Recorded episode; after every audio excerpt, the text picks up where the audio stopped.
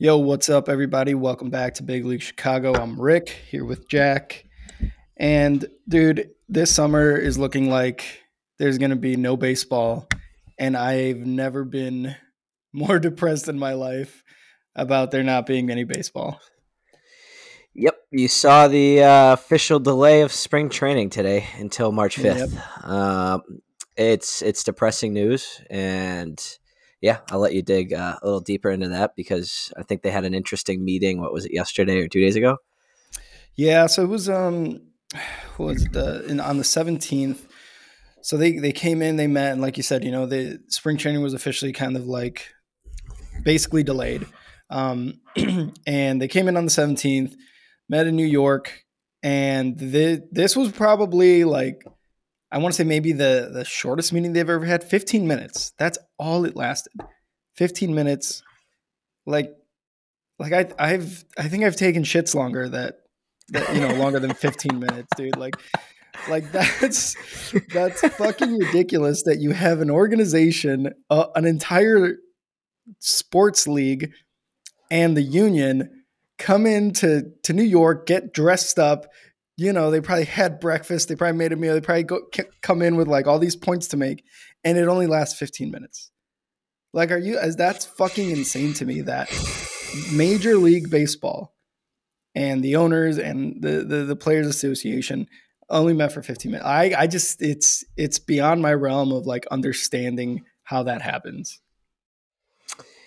Yeah, it, it is, uh, it's, it's pretty hard to, to, um, grasp that. I did hear that um, you know Jeff Paz, Pazin Pazin something like that on Twitter. He was saying uh, um, he was saying that they are expected to meet at least uh, a few times next week, which I guess is a plus. But shit, fifteen yeah. minutes, like you said, you know, it, it's it's very concerning. You know, if you want to see baseball um, come out, come back out, and you know, being a mm-hmm. Sox fan, I think. Uh, um, as we'll we'll finish up in our MLB, we do have some exciting news, I guess, for next week. But um, yeah, I mean, being a Sox fan, we're in a win now era and time frame. Yeah. So any day that we're prevented to seeing our product on the field, you know, given the last ten years that we've we've endured, you know, we're we want to see it now, and we don't want to wait. You know, especially with COVID, uh, the COVID shortened year. So we want baseball, especially you know on the south side and and of all of Chicago. I know. Uh,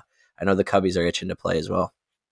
Yeah, dude, and and and you know, you mentioned like we're in that win now window with with the with the White Sox, and it's true. Like, what do you do with like how how do you deal with this as like a fan of like a team that is in that situation where hey, we've got the pieces. You know, you you guys made the playoffs last year, um, and it looks like you guys are poised to make a very deep playoff run. You know, this coming season, or you know, that's what that's the expectation, right? And to be mm-hmm. to be just a fan of a team like that, and then to to see shit like this go down, it's almost infuriating because you just you you should. I don't. I, we, take player side, of course, right? Because the owners are fucking greedy, one hundred percent. Mm-hmm. But you know, some of these things that they've done, they've almost kind of like, um, they've almost just negotiated something and then they just fall back fall back on that and then want more. Like for example, like the uh, the union had modified its proposal because they wanted a bonus pool of I think it was like 105 million for uh, pre-arbitration players, and then they raised it up to 115. So not only did they give like a number at the beginning, but the, you know they went away from that number and then increased it. And you know they said, okay, well we'll do 80% of those players instead of the 100%, right? But still, it's like fuck, man, like that that could have been something that maybe would have been already. Um, I guess accepted by the by the owners and things like that. But I just again, I just feel like they, these talks are kind of going nowhere, and they're just like getting farther apart from meeting in the middle and being like, yeah, let's do this, let's do that. And I know um, the biggest thing is probably the luxury tax, and even though I don't really know too much about like what all this shit really means, like it, it just kind of pisses me off that you know the, the, these are the things that are going on between an entire major league and you know its players.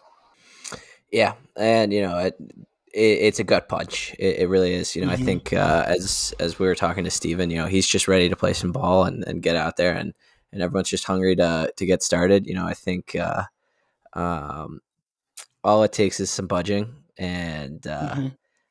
if they if they want to see the product, you know, a resolution is going to need to be be solved. Obviously, a few weeks back, the uh, um, the MLB wanted to bring in a what a federal mediator to to kind yep. of smooth things over, but that wasn't uh, wasn't approved by the players, and and we understand why why not. But it's starting to look like maybe that was kind of a decent solution. I don't know, you know, if that would have resulted in where the players wanted to to end up with the con, uh, you know, with what they want in their uh, their agreement, but yeah, it's it's dark days for a, a, sport that you know is kind of on the you know it's in a weird point. You know, baseball is mm-hmm. is America's pastime, but it's not America's sport anymore, and um, its popularity has definitely died. So having an out uh, lock a lockout when you have so much talent with all these players across the league, you know, you've got Ohtani, you've got you know Ronald Acuna, hopefully coming back healthy from from his knee injury, and you've got you know the guys on the south side and and tons of studs all over uh, all over the league, and all these young guys are breaking in, and um, to not be able to watch them is is uh, it's just it's heartbreaking. Yeah, and you bring up you know our interview with Steven too. Like that's one of the only reasons. Like talking to an actual player, someone who who wants to just play the game. excuse me, and and just get in there and and go back into the league. You know what I mean? Like that's that's one of the reasons that I support the, the players way more than the owners, right? And uh, you know how, how you're saying you you all this other young talent with Shohei pretty much taking over the league. Him and Trout really are like one and two. You know when you really think about it, um, it it again loses a lot of younger fans to the league, and like you said, it's no longer America's game, man. Like it's football all the fucking way, and basketball is definitely a very close second um, nowhere near as big as you know football, the NFL, right? Um, they're breaking records every year with the Super Bowl and whatnot. But something like hundred, I can't remember the number they said of viewership for that Super Bowl was yeah. nuts. yeah, it's, but, it's ridiculous. Yeah. And it was in LA too. You know what I mean? Like the, the, these guys, the league knows what's going on. Yeah, they hate they hate uh, their their commissioner, but he's bringing them a ton of money, a ton of exposure. Like and and Rob Manfred is just like I, I just don't think he gives a fuck. You know what I mean? Like yep. just plain and simple on my end. Like I don't think he gives a shit whether baseball is around in the next 50 years or not. He doesn't care. Um, and this is this is just another kind of clear way of showing it. He had, he had a small kind of like presser with some media and like you know you're they asked him uh, you're a very uh, optimistic guy, but you know, doesn't this kind of like fuck up any future plans for baseball? And he just kind of gave like some bullshit backhanded answer. I don't know. I don't remember his answer. I just remember being like really mad at him. I mean, like, dude, you're literally preventing baseball from happening. Um, again, it's just sad because here I am on YouTube at fucking, I don't know, 10 p.m. watching highlights from like the 2016 Cubs and just wishing that I could feel that way again, you know, sometime soon. And and then again, and and now that with the news, baseball might not be happening. They already pushed spring training. Uh, it's just getting bad, man. It's getting bad to be a baseball fan out here, and it's just gonna. I feel like it's just gonna get worse. Yeah, yeah, no, absolutely. I think uh, you know the league kind of stated they wanted four weeks of spring training, um, being pushed back to March fifth, opening day being the thirty first. You can almost guarantee um, yeah. that somebody's gonna have to you know budge for that, mm-hmm. and that um, I don't see that happening. You know, obviously, uh, a majority of the free agents for this market have not signed. Um, mm-hmm. I know there was reports of like Anthony Rizzo. You know, he was he hasn't um, totally closing off the idea of coming back to Chicago and making a reunion. And so, you know, as Cubs fans, you can hear that, and you could hear that for yeah. another month. But who the hell knows because they can't discuss anything and yeah. um, so it'll be it'll be really interesting to see how everything plays out especially with free agency being delayed you know and then um, you know spring training. So it, it's yeah I, I look forward to hopefully uh, a good week of of meetings starting Monday between the two sides but yeah they need to you know they need to rapidly find a find a solution. Yeah man honestly and and like the biggest thing, right? Obviously, like just the biggest thing that gets me is how much great content we could make as a Cubs and White Sox fan on this podcast. It's like if there's a season, yeah. we could make so much great content with that shit, right? With the with the season going through.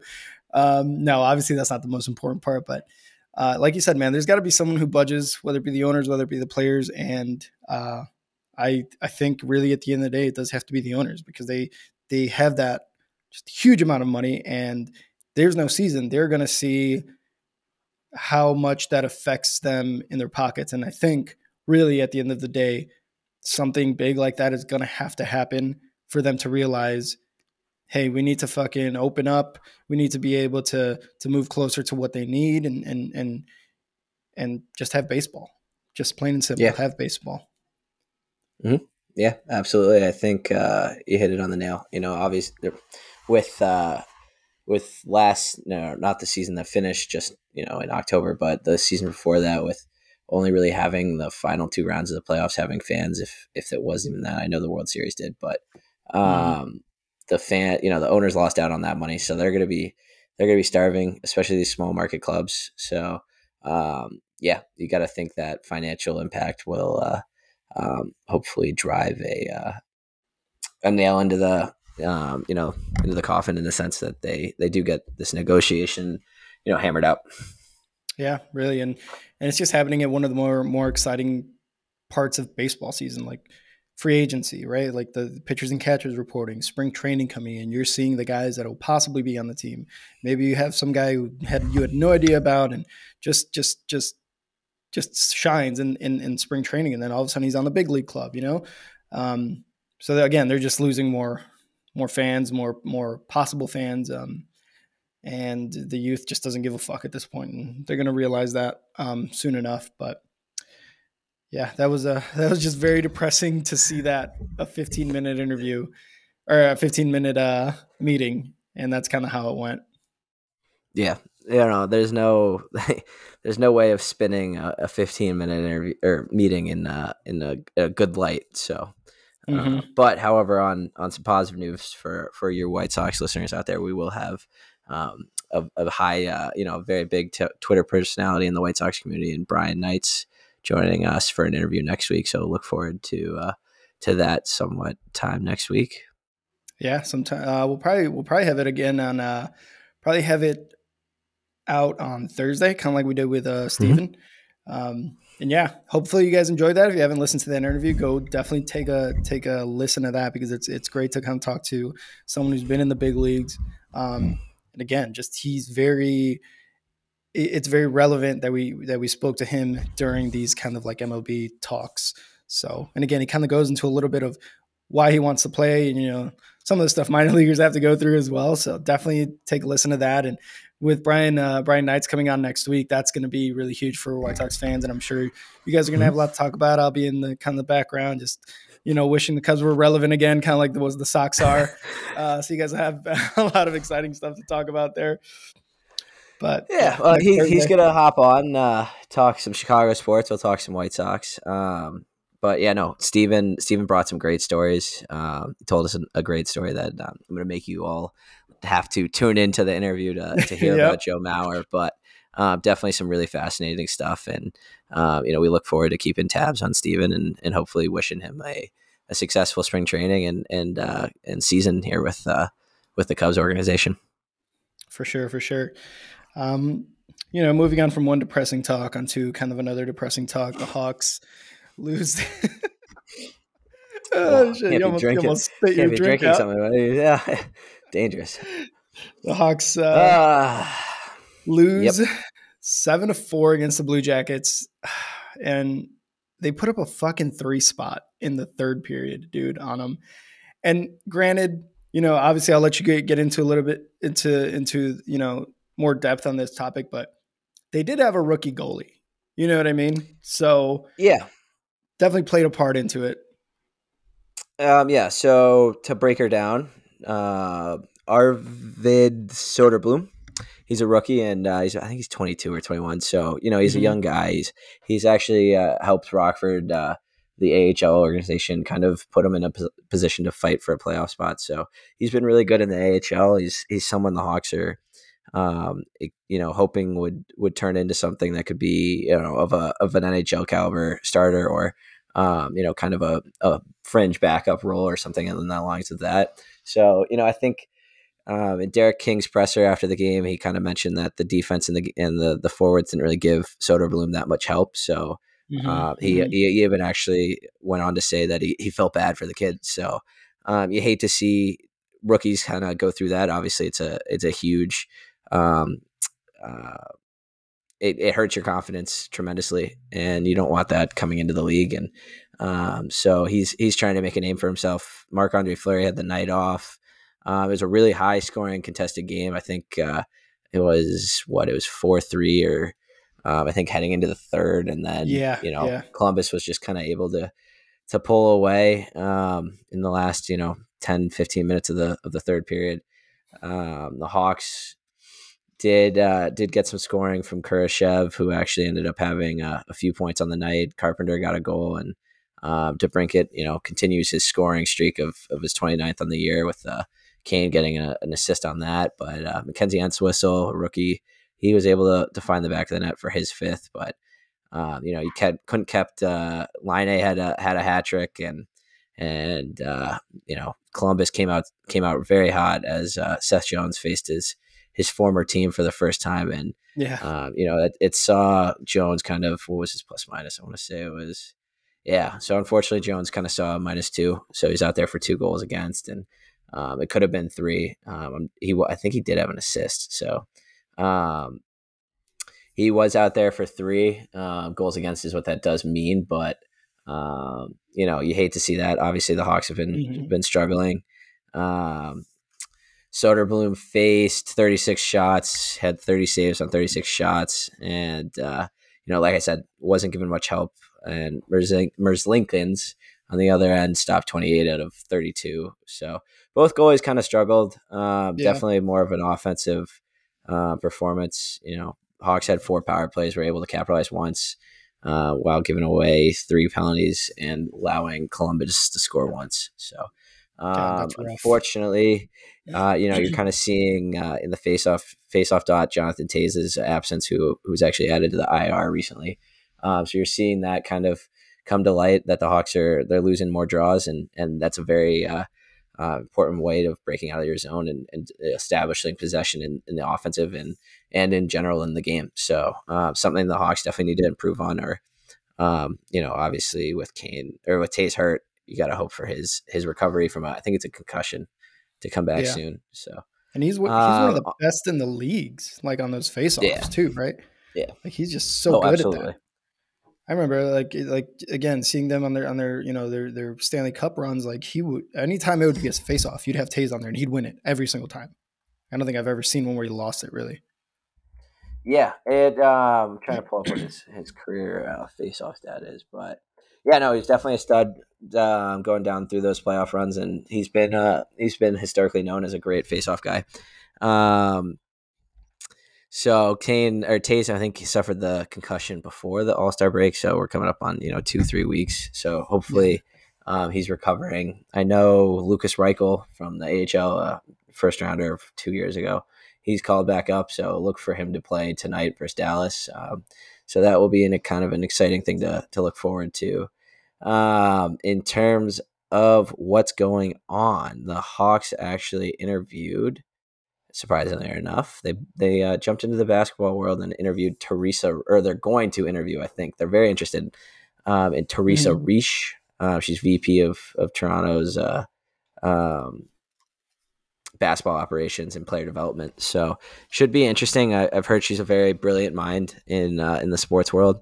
Uh, people were kind of surprised that just you know, given the difference in the sport, that um, there's some concern there. But the Hawks did mm-hmm. mention, you know, as we we've said before, that they they want to think out of the box and and and bring in these minds that um, could be different. So uh, definitely an interesting thing to keep an eye out on as as she's interviewing for the uh, general manager's job. As as the Hawks will probably release something, uh, being Friday this week. I, I, would assume next week if if they do end up bringing her in for for a uh, um, interview. Bring her, yeah, and for an interview. So um, obviously, you know Kim. I can't pronounce her. And Ning Um, she's the general manager of the Miami Marlins. She was, you know, being the first gym, woman um, general manager. You know, we could see potentially a second here in Chicago. So definitely, nice. uh, um, kind of uh, an interesting story brewing there.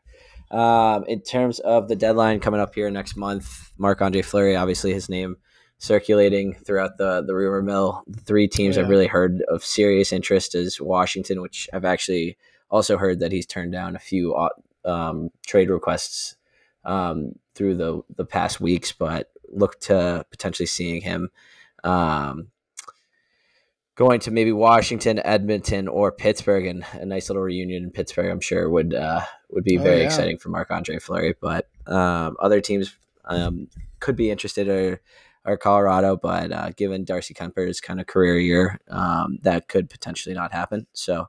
Um, he was quoted on saying that if he is gonna move, he would love a chance to win, and that's what you know you play for, and that's what I love. But it's still a big if at this point. So um, hopefully, uh, things are you know that that situation is is taken politely and and in the right manner as you know as yeah. well as the Hawks being able to recoup some assets.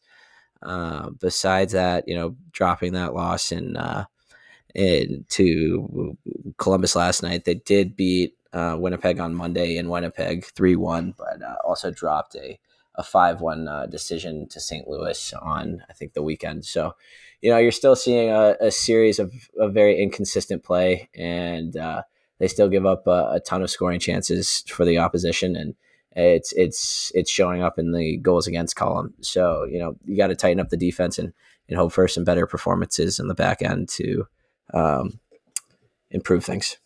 Yeah, and you you know we did uh we did uh the the one episode last weekend before the St. Louis game and then they lose 5-1 to them and I was like god damn it here I was on the show talking about how I love beating St. Louis and this and that and then they just go and fucking lose to them by four goals I was like fuck yep it's um it, it seems to be a common reoccurring theme at least for the last few weeks that um, they'll win a game lose a game so we'll see what mm-hmm. happens they're playing uh, uh, Dallas actually as we speak so they're they're just about wrapping up the the first period I think there's a minute left and, it looks like it's been a pretty even play I know Dallas had a, a, a, power play, which Chicago was able to kill off. But um, right now, it looks like shots are 10 7 in favor of the Blackhawks. Oh, okay. Not bad. Not bad.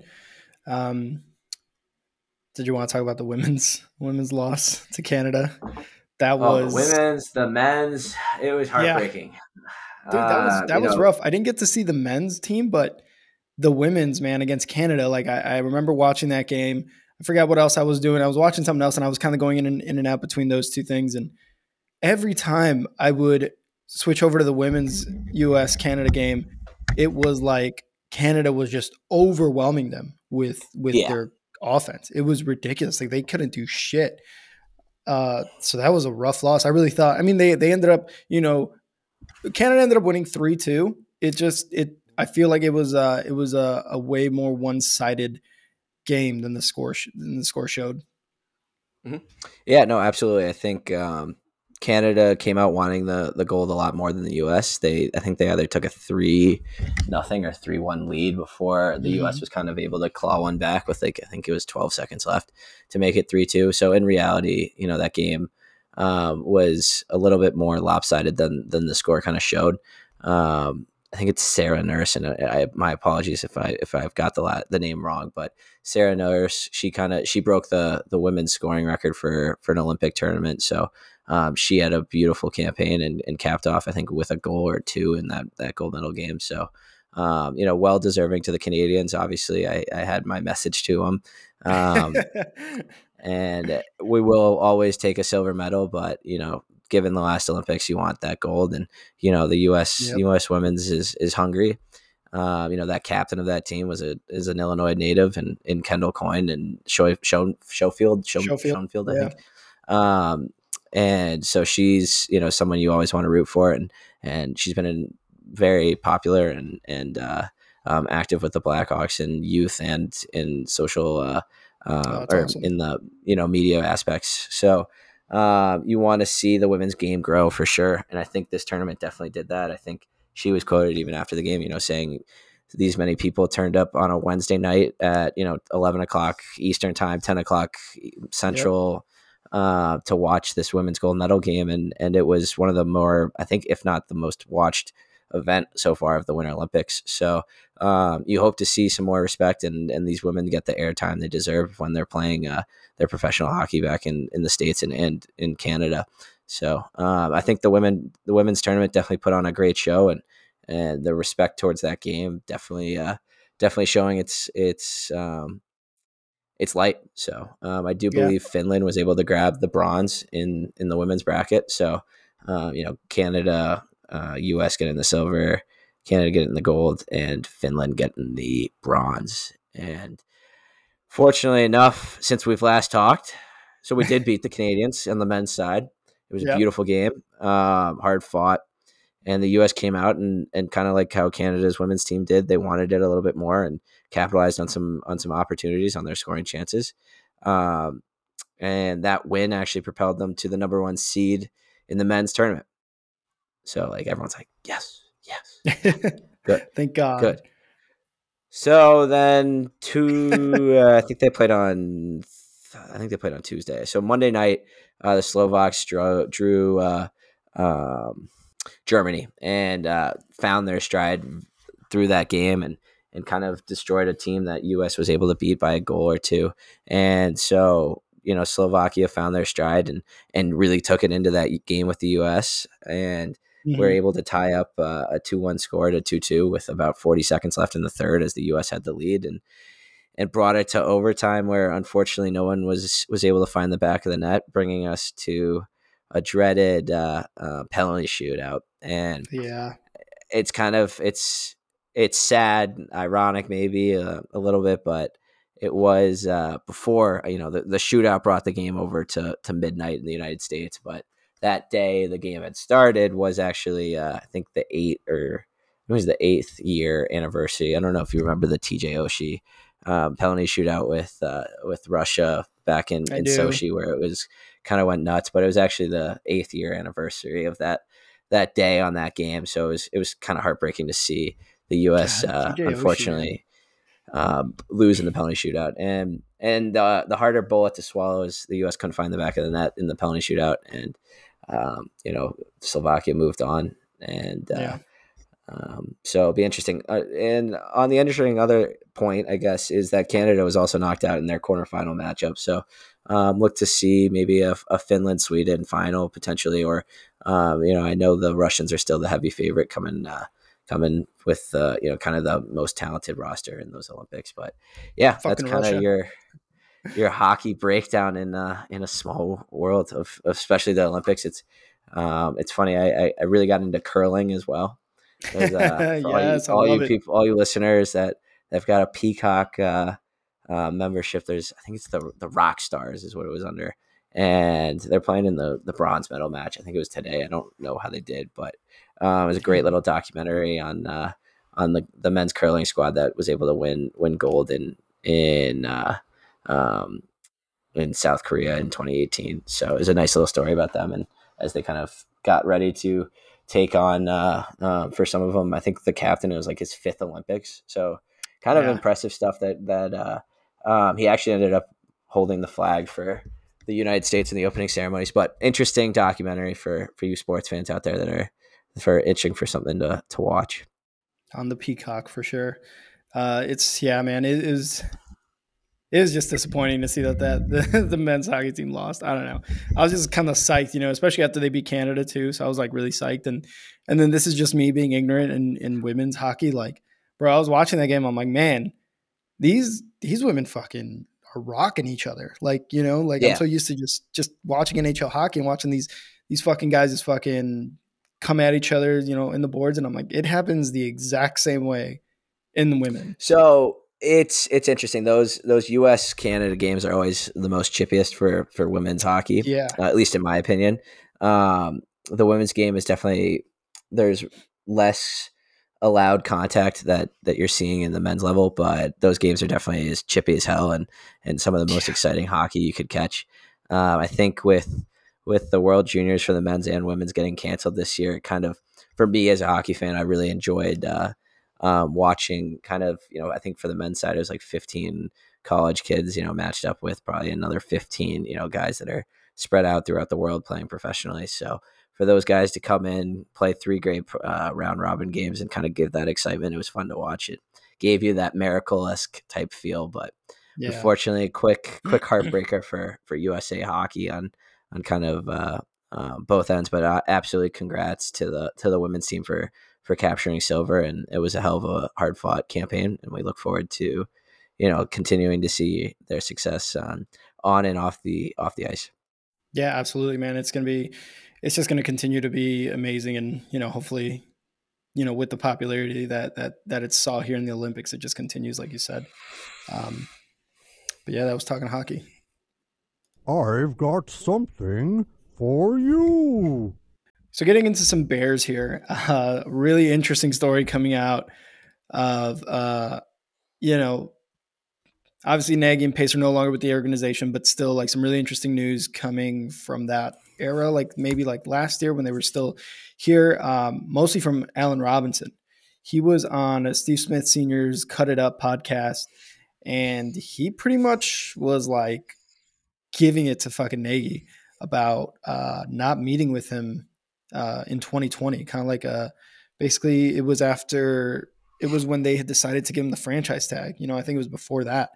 So this is another thing that Nagy's done, and we'd we'd spoken about it uh, with Trubisky.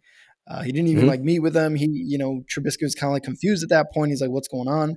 So basically, Allen Robinson was saying he was a pending free agent, uh, and he didn't really know where their relationship was going, and he was expecting an exit meeting, and that he was kind of just waiting for a Zoom link, and he said he was he was waiting for it uh, a week, no Zoom link, two weeks. Now they're in January, February. Like they never ever got it, and that again is another just another nail in their coffin. It's like showing that these guys didn't give a fuck apparently. Like they were so up their own asses that they they thought you know well i'm going to do what i want to do. I don't have to give these guys a player exit i don't have to give these players an exit interview or anything like that because you know he's going to find out whenever he finds out. And again it just goes to show Nagy was like such a piece of shit and and it just i'm glad he's he's gone. I'm glad him and him and pace are gone but they there was a a tweet as well from some guy max markham that Nagy and Pace almost were like sabotaging Allen Robinson's career because you know they they they they stuck the franchise tag on him and then his like all of his stats went down the following year. Yeah, I think uh if you look at the last three in terms of I think targets, it was in like 2019 154 targets or mm-hmm. in 2020, you know, you saw that decrease a little bit to 151 and then in 2021 not even half, cut it up by more than half. He had 66 total targets Jesus all Christ. season long. Jesus to a guy Christ. you franchise tagged. It's it's it's unbelievable. And and to back up Allen Robinson, I know, you know, former Bear Anthony Miller, you know, who had a tough time as a Bear and was kind of yeah. expected to do more, but he's been he's been backing up uh, Robinson all the way through and you know, it's it's disgusting. As you said, you know, it was a similar thing that they pulled kind of on Trubisky, and um, it's it's it's a it leaves a bad taste. And you know, you're hearing these things, and, and for good reason, these guys probably won't have a job in this league for hopefully a long time. You know, you heard the rumors yeah. of Detroit being interested in in Nagy, but um, you know, I, I think uh, really. I think uh, it was months ago at this point in Detroit I think let the, the media know that wasn't going to happen. But um, they're like, "Fuck yeah, no." So yeah, exactly, exactly. Yeah, no, it, it's it's pretty sickening, and to treat your studs and a guy who you know I, I commend him. He didn't he didn't bitch about it mm-hmm. during the season. He's he's he's talking about it you know now in February and the season's over. He waited till the season's over. He waited till everyone's out of the locker room. Didn't want to be that disturbance. He and you know you're you're hearing all these players come out and say you know that that the players wanted these guys gone long, long ago. And and yep. I, I, give a lot of respect to Allen Robinson for not trashing these guys through the middle of the season and kind of being that disruption in the the locker room because uh, um, no, yeah, I give a lot of credit to Allen for that. And it, and it just goes to show like the professionalism that Allen Robinson has had throughout his entire career versus the unprofessionalism that Nagy has had and probably will continue to have. You know what I mean? Like maybe this is something like you were saying, like the Detroit Lions were looking at him, we're like, fuck no, we're not getting this guy. Uh, you know, and it's it's similar to like, I don't know, working a job and then finding out you've been fired because you're not on the schedule for next week. And you're like, what the fuck? Do I, I have zero hours next week? You know what I mean? Like that's kind of like similar to what's going on with Robinson. And then it's like they find out he finds out he's getting the franchise tag, not even a meeting with the head coach, the head fucking coach. Um, you know, he finds out that way. And like you said, man, like it's just it's it's big on big on Allen Robinson for not being somewhat of a of a uh, what is it, like you said, like a disturbance to the team during the season, knowing that he just had probably the worst season of his career, 66 targets. I think he had like a one total touchdown last year and like 400 and something yards. And then for Anthony Miller to come in and pretty much agree with him, back him up, and be like, "Yeah, that's that's actually very true." Like, it just goes to show that this shit has been happening since probably year one of Nagy. You know what I mean? And as a Bears fan, you you know you you just love to see that they're gone, and then all these stories come out. Who knows what other stories are going to come out uh, in this offseason? Um, because if this is just one with Allen Robinson, imagine what's going to happen with like people they've already cut, you know, or or got rid of in uh in uh Nagy's time. You know, maybe Jordan Howard has something to say. Um, you know, who knows what what what this team, uh, players on this team uh, who who got to experience Nagy no longer on this team, but what what are they going to say about him? And it's just it's I don't know. It's just kind of like it just makes you angry, you know. Oh yeah, absolutely. And you know, I think you'd expect that Allen Robinson probably finds, unfortunately, a new home in in 2022, and you know, I think all Bears fans would welcome him back with open arms, and and we sure as hell would.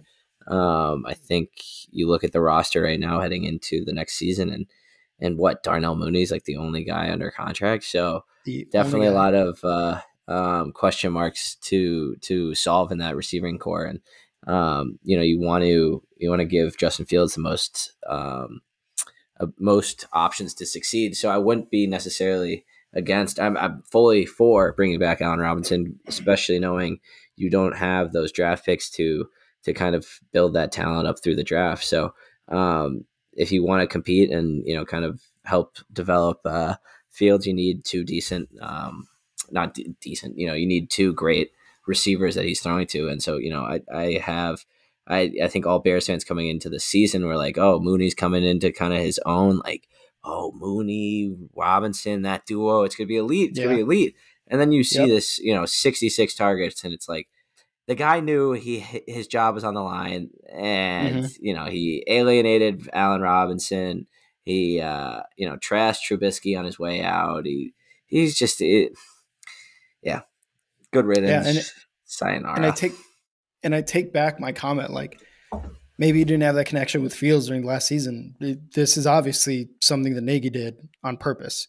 You know what I mean? Like the sabotage of his fucking career. It was it wasn't a a uh, a missed connection with Fields during that season. It was definitely Nagy just being a fucking piece of shit, and you know not really kind of um, creating the offense around a Robinson or or just around a field. You know, obviously we know now that he can't fucking run an offense to save his life or you know his career. Um, so so I kind of take that back and like you said, you know, we'd love we'd we'd we'd welcome back welcome him back with open arms absolutely now because now you have Eberflus, now you have Luke Getsy who can come in and and really see the pieces that they have, realize, hey, Allen Robinson is sure fucking hands. Mooney is that mm-hmm. guy who can go downfield deep, get a fucking 70 yard touchdown. And we have two guys that we can basically form an offense around around Justin Fields and then Montgomery. And then you add Tarik Cohen in from injury. Like it's just going to be, if they add Robinson, it could be a very deadly offense. You know, if they if this off off season goes correctly with all the coaches and stuff and and Fields' uh, development and whatnot. So take that oh, back. Without a, without a question, without a question, and I, and I mm-hmm. do think it will also be very interesting to see in the sense of where his his next contract does. You know, obviously where will end up, but what the the numbers would be behind it. I think he was franchise tagged at like eighteen million. So Yeah, like he that. was in that that range of probably seeking a little bit over the 20 million mark if I had to guess. I can't remember now. Um, and 66 receptions uh, the previous year. It's it's not like he'll be on a prove it deal, but he's he's Mm-hmm. definitely was screwed out of a um, some serious money in that sense. And and I feel for him. I think we all do. Yeah, for real, for real. Hopefully, uh, you know, like you said, hopefully if he, if he did, does decide to come back, that'd be awesome for not only himself, but again, Justin Field is uh, uh development to have an, uh, that that wide receiver one along with Mooney. And I would I would never hope um, or compare anything to an injury, but like you know, as a guy who who did have a, a torn ACL in in Jacksonville with with the Jaguars, you know, comparing that to a year where you're kind of purposely not being targeted. Like I don't, you know, obviously being injured and not being physically able to take the field um, probably stings mentally more, but. I could I could never imagine like that, that yeah that mental and, and physical impact of just you know seeing like the the game is is being developed and and played all the way around you and Yep. completely excluding you from everything that's involved so um yeah it's just interesting in that sense like i, I couldn't imagine how the um how that would take a, a toll on on a player Yeah, it's just it, it makes so much sense now, and and you know the the fact that everybody like the fans wanted Nagy gone and everything, it like just makes so much sense now. I don't know, man. It's it's all these stories are gonna come out, and I'm I can't wait for more stories to come out. Like I was saying, like who knows who's gonna come out Oh, another story about Nagy. Yeah, it's really very is. scary and i i think you know i think khalil mack's been a very quiet person but it'd be interesting i'm sure akiem hicks has his his fair share of stories yeah, Um, so it'll be it'll be quite quite interesting to see kind of what does what does kind of like you said come out. hmm And then, uh, so so some positive news coming out of uh, at least you know one Chicago sport. Uh, the Bulls signed. well, not, they haven't. Damn, they're first. They're first in the damn Eastern Conference. Give it positive news. This is some great freaking news. this is the best news. This is the best Chicago news this fucking year, to be honest, right? Um, but yeah, so so first in the in the uh, in the Central, I think they're second in the Eastern Conference, one or two, right? I, I forget. After they Mhm. came off their their win streak, I forget if they're one or two, but um, being able to, you know, uh, Arturas Karnisovas, Marc Eversley didn't really make a huge splash during the trade deadline, and their reasoning was they didn't want to break up this group, which you know I get, but I also don't get. I don't know. I'm kind of like on the fence about both things, but they were waiting for the buyout market. Buyout Mhm. market comes. Biggest name linked to the Bulls now is Tristan Thompson. So coming Give off us, is it what Khloe? Khloe is that Khloe? Khloe Khloe Kardashian, Bringing yeah. bringing the Kardashian drama to Chicago. I'm and kidding. And kidding. LaVar Ball, like dude, it's it's it's gonna be crazy. We're gonna have so much shit. Yeah, for real. Um, but yeah, Tristan Thompson off of his uh, few games with the Pacers this year, um, you know, gets bought out uh, from his contract with the Pacers. Is expected to sign with the Bulls here uh, once he clears their waivers and all, all that stuff. Their coach even like in the press conference i think what last night or two nights ago was like pretty much summed it up that it, it's it's a pretty damn for, Yeah. foreclusion that um, that tristan thompson will be a bull and i think in one of his final games he what he had like 17 points and um, maybe eight or, or 10 boards so Mhm. he's playing some decent ball obviously won a championship in in cleveland with you know lebron and kyrie but um, Yep. some some necessary size that i think this roster has been uh, been hurting for Exactly. And like you said, Rick Carlisle was basically like, yeah, he's going, uh, we're buying out. You know, it was, it was nice while it lasted. He's going to a team up in the, up in the north, uh, starts with a C, ends with an O. so I was like, okay, he's definitely coming, coming here. Right. Um, Yeah. Like you said, man, he's, he's got all this great playoff and finals uh, experience. Um, 11 years in the league. Their Bulls are probably going to have to waive a player. I don't know. It's kind of like in, in between between Matt Thomas and Alfonzo McKinnie. Who knows exactly what's going to happen there? But Which um, Thomas has been struggling from behind the arc lately, hasn't he? Being a, I think a three point specialist. yeah, I think that's exactly why like a lot of fans are kind of like get rid of Matt Thomas, but also Alfonzo McKinnie. You know, very limited minutes uh, Mhm. uh, on the team just in general, and I, I feel like Matt Thomas kind of brings a little bit more energy, a lot more of like that like three point specialty, like you were saying, right? Um, but who knows at this point what they're going to do? That's I have a feeling it's going to be McKinnie. Um, but we'll see. And you know, just getting back to Thompson, just all the playoff experience, 22 NBA final t- finals uh, games. So while he and he his free throw percentage wasn't great, it was, it was hovering around 68% or something like that. So he probably won't be that guy at the end of the games, you know, the last five minutes or so. It's probably going to be Vooch, which is fine. He has been on a fucking tear lately. But like you said, it brings much needed size to this team where really the only guy we have size in is Vooch. Vooch and what? Like I think is Derrick is DDJ still playing power forward or is he playing three? Uh that's a good question, but he he kind of brings in he brings in size, but he's like a lanky dude, man. Like him and even like uh him and Brown and yeah, those guys are like lanky dudes. Like whereas Vooch is a little bit more like I guess more like filled in. I don't know what I don't know how to describe. He's a little bit more muscular, you know. Um, but the you know DJJ and uh, uh, Brown Jr. are kind of like lanky dudes, and while they bring in the size as far as like height, they really don't kind of bring in that uh, that strength or whatever. Yep. Yeah. No. Absolutely. And you know, I think I would say you you would almost make the case for McKinnie, given with where LaVine's at, and kind of hopeful. You know, obviously full recovery, and I, I would expect that kind of some resting would be um, implemented towards towards the playoff uh, um, towards the end of the year, and you know, knowing mm-hmm. the Bulls being on the, the top side of the conference and not hopefully knocking on wood, having to worry about any sort of play in or play in tournament that the end of the year kind of holds. So um, holding mm-hmm. on to mm-hmm. Thomas and having that three point shooting might be um, something that's kind of prioritized towards you know McKinnie, who who is a four or five, right?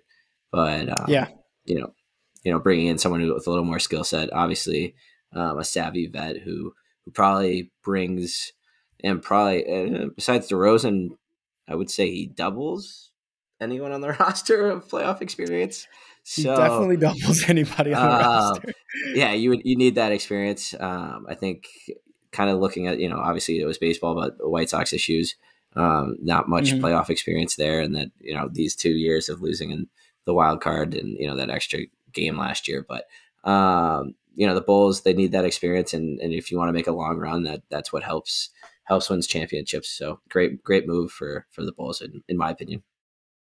Yeah, absolutely. And then uh, you know he brings a little bit of baggage, obviously, with the uh, Khloe Kardashian stuff. Um, and he's he's uh he's a big personality, but mm-hmm. you know it all it's all about basketball. Obviously, with Lonzo coming out to the Bulls. We haven't really seen mm-hmm. much of that from LaVar, uh, luckily. But you know, who knows? Who knows what's going to happen with Tristan Thompson? But again, just size and experience, and that's good. Yeah, absolutely. And I think you know it, it's it's funny. I think this week was uh, Coby White's like twenty second birthday, and what he's in his third year in the league, fourth year yeah. in the league. Like that's nuts to me. And yeah. so you know, Lonzo, he's what 25, 24. Caruso's young, LaVine's still young ish. So uh, you know, you kind of see DeRozan, Vooch, and and Vooch doesn't have much playoff experience being in Orlando. I think he's got probably a series or two under his belt, but mm-hmm. um, mm-hmm. yeah, your your majority of experience comes from DeRozan and Thompson. So hopefully those two can find that connection, and and you know, obviously the the distractions are there with Thompson, but if you can gel with the locker room, I think that's uh, um, it will be it will be a good uh, a good move. And you don't yeah, lose having uh, having to lose talent in you know, Patty Williams, who's trying to come back for this playoffs, and, yep. and other guys, and potentially, you know, someone like Kobe Williams to or Kobe, uh, Coby White to White. having to trade for, you know, some guy that might only be there for three months, and and then that's it. So I think that was a very obviously conservative, but um, safe and smart decision on uh, Arturo's uh, Arturo's Arturo's desk. Carnicelos. Yeah, yeah, man, I cannot man, say that last name. Nor I. I usually call him Ack. I usually call him Ack, like AK, yeah. something like that, whatever. Um, it is Arturo, right? Yeah, man. Ar- Arturas Karnisovas. Arturas. Yeah. My apologies. My apologies. Yeah. Arturas. Yeah, and and you know when when they did mention you know right after the trade deadline that they were waiting for the buyout market, I guess this is this is kind of what they were hoping for, you know. And like you mm-hmm. said, they didn't have to give up anybody for just like a three month uh, rental, pretty much, right? Like we see in baseball all the time at the trade deadline. Um, sometimes it works out, sometimes it doesn't. But in this case, it did work out in the buyout market. And then, um, you know, speaking of uh, Demar, dude. Demar is stud. Such a stud. He, he he is just been on a fucking tear lately. He has been the Bulls MVP uh, since the start of the season. You know, no no no disrespect to LaVine or anything he's done for the organization, but Lamar is just above and beyond what he's been doing. He they they're on a five game win streak.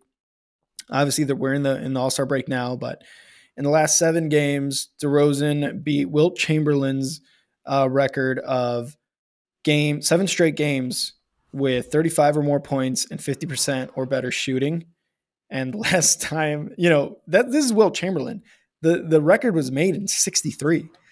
This this thing has been like almost 60 years in the making. You know what I mean? It's it's crazy that that that that record has stood for so long and, and DeMar, you know, has just shown this crazy resurgence on the Bulls um, late in his career. Um, and it was just astonishing to see that because I think when he beat uh, what was it? I forget who they beat. The Kings just now. He had 38 points, 16 for 27, and he's just ridiculous. And and during the the the last seven games, he's been averaging 38 points, uh, 60% shooting, 86% from the free throw line. Um, he's it's almost he's almost close to Jordan's record, which is 10 straight 35 plus point games. And again, man, there's just there's there's not much you can say about Demar other than just MVP on the Bulls, possible MVP of the league at this point, right? With how yeah, he's been playing. It's, it's it's quite uh, astonishing, you know, for a guy who who kind of career wise was never who who could shoot the three point game, but it wasn't his his specialty. You know, he's shooting thirty four percent on the mm-hmm. year. Uh, he's shooting an insane fifty one percent as an average, uh, and twenty eight points a game. So he's he's without a de- without a question. You know, no disrespect to Zach LaVine, but um, your Bulls MVP. And and as I was listening to I think Stephen A. this morning or this afternoon, um, you know, he's he called DeRozan definitely the most under underappreciated and under recognized uh, player in, in the All Star game, and and a serious yep. contender with uh, Jokic and and um, and Embiid. And kind of the one thing that bothered me about it was uh, what Stephen A. kind of said, and, and it's kind of just true, and it's unfortunate, but that being as quiet and kind of uh, um, reserved character like Demar is, that that hurts his chances in this MVP vote, and that's yep. that's to me is is just such bullshit. You look at um, the Bulls last year and, and being one of the worst, if not the, I think what they were top five for worst record in the league last year. So, and yeah, then go into adding basically um, DeRozan in the offseason and a few other pieces. And, you know, you look at they're tied for first with the Heat in, in at the All Star break. So, um, you look at the who's affecting their team the most. Yeah, I, you know, in our opinion, it would obviously be DeRozan. I know um, Embiid without Ben Simmons, and you know now having Harden, it'll be interesting to see how how those things kind of um, transpire in the second half of the season. But um, yeah, the disrespect, but the respect needed to be given to our boy Demar. It's it's been unbelievable. It's in it's two records in one. You know, the record of, of yep. scoring consecutive buzzer beaters in, in two uh, two years and in what two nights and um, and now you know the Wilt thing. So it, it's it's capping off just a, a career year from from Demar. Yeah, he's he, like you said. I completely forgot about the fucking uh, consecutive night buzzer beaters for Demar, but you know, and, and you know what you said about Stephen A. saying that you know that reserved kind of like mentality that comes from Demar, like it it sucks because it can't hurt him. And you you look back to to the D Rose MVP year, right? What did he mm-hmm. say like in the very beginning of the season? He's like, why not me? Why not? Why can't I be the MVP, right? Mm-hmm. And that just kind of took off from there because he did win MVP that year and he did go off. His stats definitely showed that. Um, but you still had LeBron in the league. You still had uh, KD. You know, you still have a lot of these players, but it's definitely that like outspoken kind of personality that definitely wins these guys MVP. Uh, as you see that, right? Because I mean, I'm pretty sure LeBron for like a decade there could have won MVP. Um, but you know, you you have some guys who who speak out like Rose, and then again, they show out. Their their their stats are there. They obviously help the team that they're on succeed as as much as they as much as they've succeeded in that that that year. And it does kind of suck because he DeRozan is definitely an underrated guy. Uh, being signed by the Bulls in the offseason was again by ESPN called one of the worst free agent mm-hmm. signings of all time. And you see how he and Zach and that entire team flourish. You know, because they're like, how are you going to team them up with Zach LaVine? Their games don't match. They're going to be this and that. Blah blah blah. No, man, they like they have just completely uh, flourished as a t- as teammates, as a team as a whole, and again, he's just the Bulls MVP. He should be the MVP of the league. Obviously, Joel Embiid is a very great player. Um, don't get me wrong on that, but I just think with his resurgence this late into his career, he should definitely be top two, top three in MVP voting this year and breaking records. You know, a, a great, great season record with the Bulls so far. Mm-hmm. And I mean, there's just like I said, there's just not much more you can say about DeRozan. He's done everything he can, and mm-hmm. it's shown in this this team. You know, he even when he goes down in injuries, he he comes back a couple days later. He hasn't been down for that long. Whereas you guys, where you have a team uh, the Bulls who who have had a lot of players out, and you know, they've played. I think I said it on the last episode. I think him, LaVine, Vooch, um, Lonzo, and Caruso have only played 16 games together, and they're still yeah. at the top of the of the Eastern Conference. Like that's ridiculous. Oh, and that's it's to the point of where you know Jokic and Embiid are on their list as well of of being the top top candidates. It's you know Jokic has played without Murray and and Kevin Porter Jr. Yeah, that I agree absolutely, very mm-hmm. impressive. And and Embiid playing without Simmons and and you know having kind of to carry. I think he still has what Tobias Harris is still there, right? Uh, I think so. I don't. I don't think he went to the Nets. I think only uh only Simmons and uh and Curry went to the Nets. Yeah. So you know, I think with St- or with what's Curry's with uh, I can't remember Steph's Seth, brother's Seth. name. Seth with Seth and and Embiid. It's been very impressive what what the 76ers yeah. have done. But you know, the Bulls they're ahead of the the standings. That you know, I don't think they have a better record than than the the Nuggets, but they have a better record than the the the 76ers. And um, you know, like you said, the, the those guys that they've brought in and that you know that roster that they were expecting to be kind of healthy and your ideal. You know, they've played 16 games together, and yep. you know, LaVine's been you know when LaVine's not out, it's it's it's been DeRozan's picking it up. You know, Vooch is is playing his game, and and all these pieces around him are just kind of are fitting in perfectly. And yeah, I just I think you can't. It's tough. You you can't shadow the fact that these guys are and what what the Bulls have done and what Demar is doing for this team, uh, going from last to best and and mm-hmm. looking at the 76ers and Denver, who've both been teams that I think Denver, what they won the Western Conference last year, if not two years ago. And, yeah. um, you know, Philly's been in the top four for the last five, six years. So I just, I think um, for your league to grow, I know, you know, DeMar's more reserved. And, and I honestly, I have an issue with the fact that that, that could, that could decide whether or not you're your MVP. I think the the stats yep. show and you taking a team from last to first and and if we're talking about the MVP counting as just a regular season award, um, you know that that it, it's astonishing to me that DeRozan wouldn't be your front runner. Not yeah, you personally, but just the world. yeah, yeah. no, I want him. I want him. Uh, but and and don't get me wrong, right? Like like I said, Embiid's great and, and all that, and and even though the Bulls are 0 3 so far against the Sixers, which is which sucks that I feel like they're like the Achilles heel right now for for for the Bulls.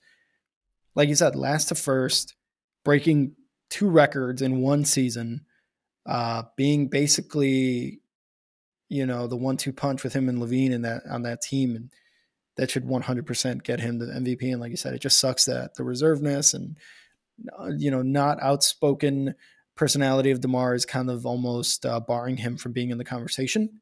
Uh, luckily, someone like Stephen A. Even though I, I don't really agree with him or even like give a shit what he says. Glad someone like him in such a high position of like in that in in media is is saying like mm-hmm. he's definitely very underrated. He's definitely very uh very uh um reserved, but he's 100% a star in this NBA. Um, yeah. He should absolutely win it. And there was another thing about Stephen A that I, I really liked how he's going in on the Knicks. And as a Bulls fan, I fucking love it because the Knicks at the beginning of the season, I'm on Twitter all the time, especially during Bulls games. They would talk so much shit about the Bulls and how they're going to be better this year, how they're going to be Eastern mm-hmm. Conference champs. And they aren't even within, they're not even in the playoff talks right now. They are such hot garbage and I love it. I love Thibodeau. I love Rose, but they are such hot garbage as an organization. and the Chicago New York rivalry is just great for not only myself but the NBA in general. I, I just I just oh absolutely absolutely you know it's your two some of your biggest markets and you know you got the battle of LA and, and the Lakers um, you know rivalry with Boston through those championships and and why you know obviously since DeRo- or since Rose has left the Bulls have struggled but uh, um, they're a, they're a huge market and they they absolutely deserve the right to have these rivalries with all these big conference teams and, and I think you know going back to your point about you know losing the three to the the Sixers, I don't think they had a single one of those games with that full lineup. So uh, yeah. you hope to see, uh, you hope to see, yeah, uh, you just want to see them at full strength and really be able to compare them um, to these to these top running teams, and and it'll be interesting. And hopefully, all these guys do return healthy. Uh, um, sooner rather than later, and, and it, it, would be even more of a plus if, if Patty Williams does does end up getting healthy. I think that adds so much defensive uh, um, talent and and uh, aggressiveness towards towards the uh, towards the basket that it, it, will take whatever we can get for the Bulls heading towards uh, towards crunch time. One hundred percent, man. Um, but yeah, fuck you, New York. Uh, we're an anti-New York podcast. oh, and I can I guarantee just, you, like I, I've got friends in New York, and they're they're saying the same fucking thing. they're saying the same thing. I love. I just I don't know what it is, man. I love it. You know, it kind of just comes down to like who has the better pizza too, like who has the better sport. you know, Jordan against the Knicks in the '90s was amazing, and again, you know, we, we said it. Uh, it's been said last year when the Knicks were in the playoffs, and I love that the Knicks were in the playoffs, right? Because the Knicks being good in the NBA, being in the playoffs is just good for basketball too in general. Mm-hmm. You know, you you got the Lakers, you got you got all these other teams being really good. Uh, but I feel like if you have the Lakers, you have the Bulls, and you have the Knicks being really good in the year, it's just good for basketball in general. But oh, still, fuck New York. I couldn't imagine how much money they're making, and you know, I oh, think oh, yeah. you look at the sales of all the jerseys right now, and I, you know, you you know, DeRozan's is a top selling. I think there's a few Bulls members that are on that top selling list. So, yep. Uh, it, it's very exciting and it's uh, you know the house that Jordan built and and you know DeRozan's always anyone who steps in that Bulls uniform is going to be uh, kind of uh, in that shadow that Jordan kind of casted and you know rightfully so yep. being you know the goat but uh, um, you can't you can't ignore what you know these guys are doing here in, in Chicago and and it's exciting times you know like you said it, it is definitely the most exciting um, aspect in Chicago sports right now, and um, yeah, we look forward to to the uh, to the spring. One hundred percent, man, and uh, Chicago definitely has better pizza than New York. Still, hey, uh, coming from the guy who, who doesn't eat deep dish. And listeners, I love Rick. I love Rick. And it, it what do you mean? I takes, eat deep dish. I thought your Twitter bio, doesn't your Twitter bio say, you know, uh, it's something about, I, I, I don't want to pull it more, out. I eat more tavern style than deep dish. I eat okay, more tavern my style. My apologies. Our, my yeah, apologies. our Chicago thin crust is way better than any fucking New York thing. It's so doughy, dude. It's like it's they fold it, they fly, like it's disgusting. Um, I eat deep dish. I swear to God, I eat. I unfortunately, I, I love my deep dish. I love my Chicago pub. Um, I don't. I do not mind my uh, my New York uh, slice, so I'm I'm abstaining from that. But yeah, no, absolutely. It's it's been exciting watching this uh, this Bulls team, and and we look forward to uh, you know this stretch. I hope you all enjoyed Jack's last uh, appearance on this podcast after saying he loves. it's been York. it's been good knowing you all. It's been good knowing you all. A, it's time to return to my little show here uh, here in, uh, in Chicago. Oh, man, but but yeah, all right, man. Well, uh, I think that's it as far as uh, Chicago sports has. You got anything else? Yeah, no, I think uh, um, great week. I, I, I, can't tell you enough how how exciting and and uh, in my opinion, it was a great listen uh, and an interview with Steven. So definitely go check that out.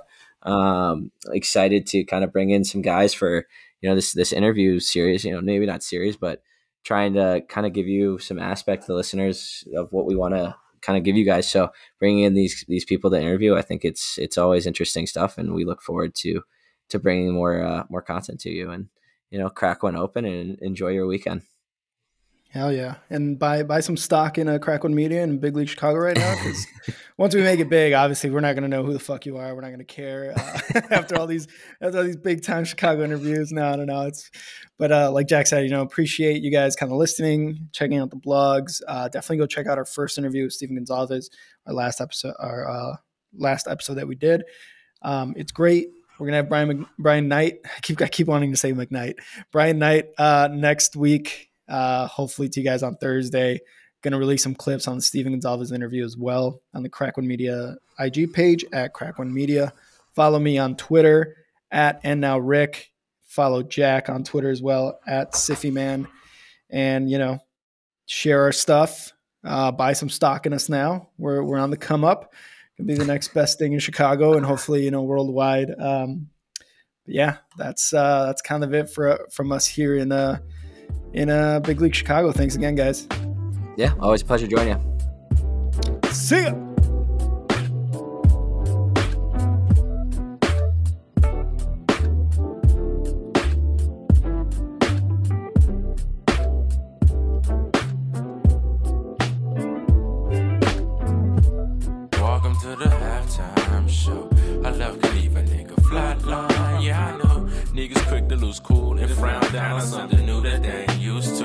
like nigga, who's you? Welcome to the halftime show. I love to leave a nigga flatline. Yeah, I know niggas quick to lose school and frown.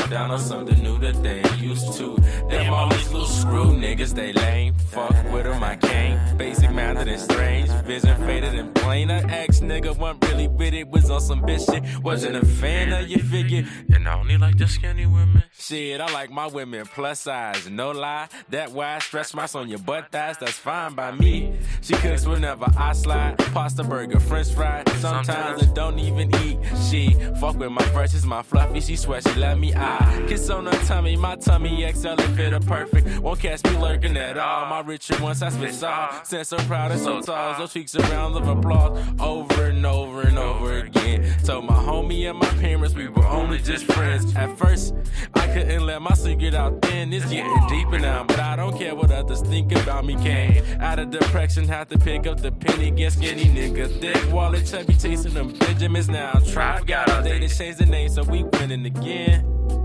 Sound posse now, hey. Welcome to the halftime show. I love to leave a nigga flatline, yeah I know. Niggas quick to lose cool and frown down on something new that they ain't used to. Like nigga, who's you? Welcome to the halftime show. I love to leave a nigga flatline, yeah I know. Niggas quick to lose cool and frown down on something new that they ain't used to. Them all these little screw niggas that